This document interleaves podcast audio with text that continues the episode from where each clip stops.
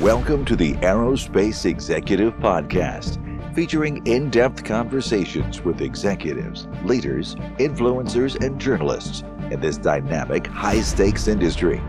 Hosted by Craig Pickett, founder of Northstar Group, the boutique executive search firm for the aerospace industry.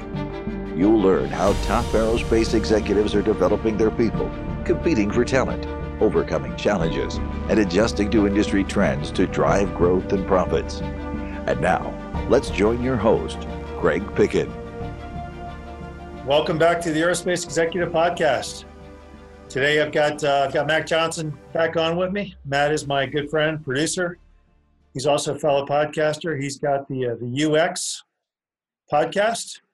Um, has some great great guests on there all the time. So uh, you know, really solid marketing and business leadership topics. So uh, make sure you look up Matt Johnson and the uh, U X podcast as well. But uh, but today we're here to talk about, get your guns up, Matt.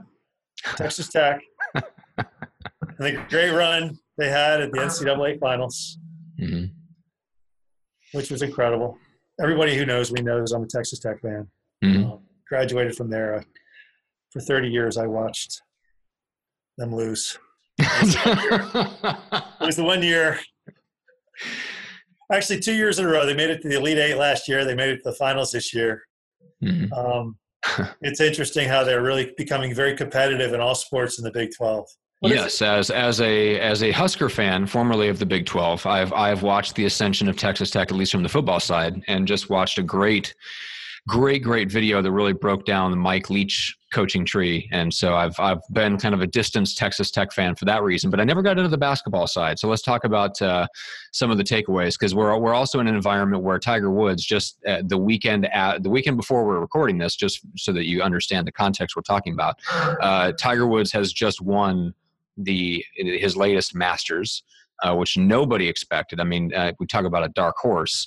Uh, that was uh, flabbergasted uh, the sports world. So that, that's kind of the environment that we're talking in. So lessons from Tiger Woods and Texas Tech. So first of all, what were your takeaways from from the Texas Tech game? So, so the yeah, here's a couple of takeaways, and here's the way I look at it. I go, you know what? You know, uh, Chuck Yeager used to always say, "Give me a give me a good pilot and a mediocre airplane." And I'll I'll be a mediocre pilot in a great airplane all day long. Hmm. Basically what he was saying was coaching, skills, and practice, you know, takes all. Yeah. And, and you know, people that practice their craft and, you know, great teamwork, you know, it's amazing what they can accomplish. And, you know, I, I, you know, I, I know people get tired of the sports analogies, but I kind of like them because I think sports and business are very much synonymous in a lot of ways. Um, but I think you you get a team that was predicted to be seventh in the Big twelve, mm-hmm. and all of a sudden everybody's looking at them. They're going, "Wait a minute, these guys are really good." And they watch them more and more and more. I watched them all season long. I watched every game, mm-hmm. and I'm thinking, man, they got they got you know they got great teamwork. They work well together. They mesh well together. They've got some superior coaching that's competitive, and they take it to new heights. And my, my business analogy there, and then you know, same thing with Tiger Woods. The guy comes out of nowhere. In fact, he was at a dinner and he looks at his, his you know, fellow golfers and says, "I think I'm done." You know, but you know, but he's competitive as hell. Mm-hmm.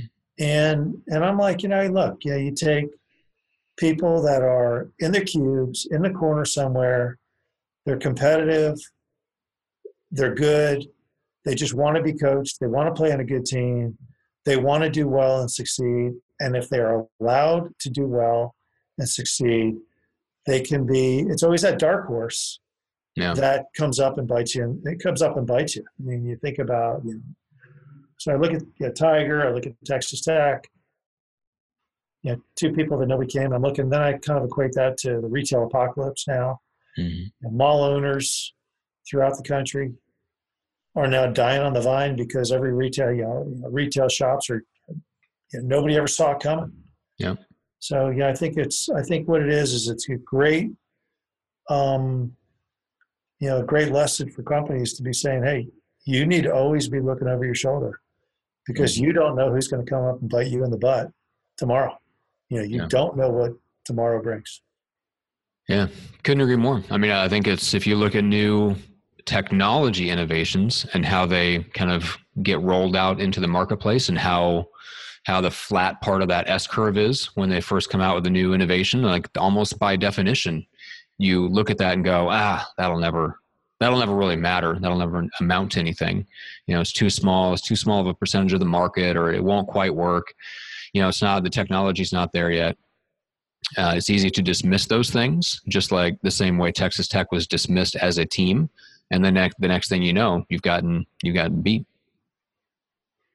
You know, they're competitor. You know, I look at the, you know, you know, ten years ago, oil was traded at one hundred fifty bucks a barrel. Okay. And the offshore oil, well, drill, the offshore oil companies were, were C H C Helicopter, Bristow Helicopter, Petroleum Helicopter Incorporated, P H I. All the hel- helicopter services companies were, they were buying up every helicopter. They were ordering more. New industry, a whole new industry was coming in the helicopter leasing side. Mm-hmm. And nobody bothered to ask, what happens if oil falls to fifty bucks, forty bucks, or thirty bucks? Or what happens if this fracking thing in West Texas really comes on hard? Right. Well, all of a sudden, C H C Helicopter, yeah, reorganized in bankruptcy. Mm-hmm. P H I just reorganized in bankruptcy. Bristow's got one foot in the grave. Two helicopter leasing companies have had to reorganize in bankruptcy because nobody asked the question. You know? Yeah. So, you know, you know, it makes me just think that, hey, look, you know, it's it's always good to have one or two contrarians on your team going, hey, guys, I know this. I know it's all well and good. And, you know, the sky is blue today, but what happens if it starts raining tomorrow? Yeah. Well, we were talking a little bit about this before we hit record, uh, that there, there's a great, I, it's not a direct quote, I'm going to paraphrase it, but we were, we were joking around about this because it's so true. And you've seen this in action, which is the Warren Buffett quote that basically the, it's extremely difficult for anyone in the C-suite or even on the board to say something that doesn't confirm what the C E O is already doing and thinking. Mm-hmm. And you've seen this, you were talking about with, with G E. You know, it's uh, and and that's not obviously the first example either. I think G E is a great example. I mean, I think Jack Welch. You know, Jack Welch created the you know, the, the finance side of the business, and he made it hum. And you know, a lot of G E's growth and profits were because G E became a major player in financing airplanes, financing you know, heavy equipment, things like that. You know, the you know, you know, then M L takes over, and all of a sudden, you know, the the banking crisis hits in you know two thousand seven, eight, nine. All of a sudden, new regulations totally changed the game. Mm-hmm. You know, he couldn't go down the the finance. They were they were considered they were becoming a too big to fail entity, and the banking community was going to change the way they did business. So all of a sudden, M L has to play by different different rules. Mm-hmm. But I think at the end of the day, nobody on the board of directors they they went and did a bunch of stupid things. They bought you know Alstom Power, even though that you know the deal got worse and worse every day they woke up. Mm-hmm. The deal, you know, none of the board of directors. I, I look at you know, G E's a nine dollar stock now, and I'm still not buying it. And I look at you know there were twelve captains of industry, you know, su- supposedly backing up M L, and not one of them spoke up and said, you know, what what happens if mm-hmm. they just they rubber stamped everything? Yeah. And and and look, you know, G E as a company. Um, I'll tell you right now, they're so incredibly smart. I mean, I talked to some G E executives, you know, in the trenches. Mm-hmm. They're unbelievably smart. And I feel bad for them because I think they got damaged by bad leadership. You know, uh, uh, you know, a C E O who, you know, just wanted to make the deal happen, and a board of directors who wanted to rubber stamp it. And things went south, and now you got a whole company of people who are kind of dealing, you know, trying to pick up the mess. And yeah. yeah, look, I feel bad for it. So I think it's, it just comes down to, there should always be somebody going, what if, you know, and, and they may be, they may be jerks. They're, they're the guy who may, the guy who's walking on the left side of the road, everybody just wants to beat the crap out of him. Yeah. And maybe that, maybe that person serves a purpose, and just getting, getting things to think a little bit differently.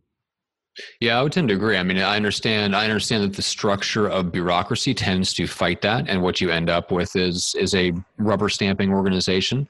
Uh, it takes a really strong leader to not be so strong that you shut out all voices that contradict what you say. Like it, it takes someone that's very, very secure in their own strategic thinking to allow there to be people on, like, in their inner circle that strongly disagree.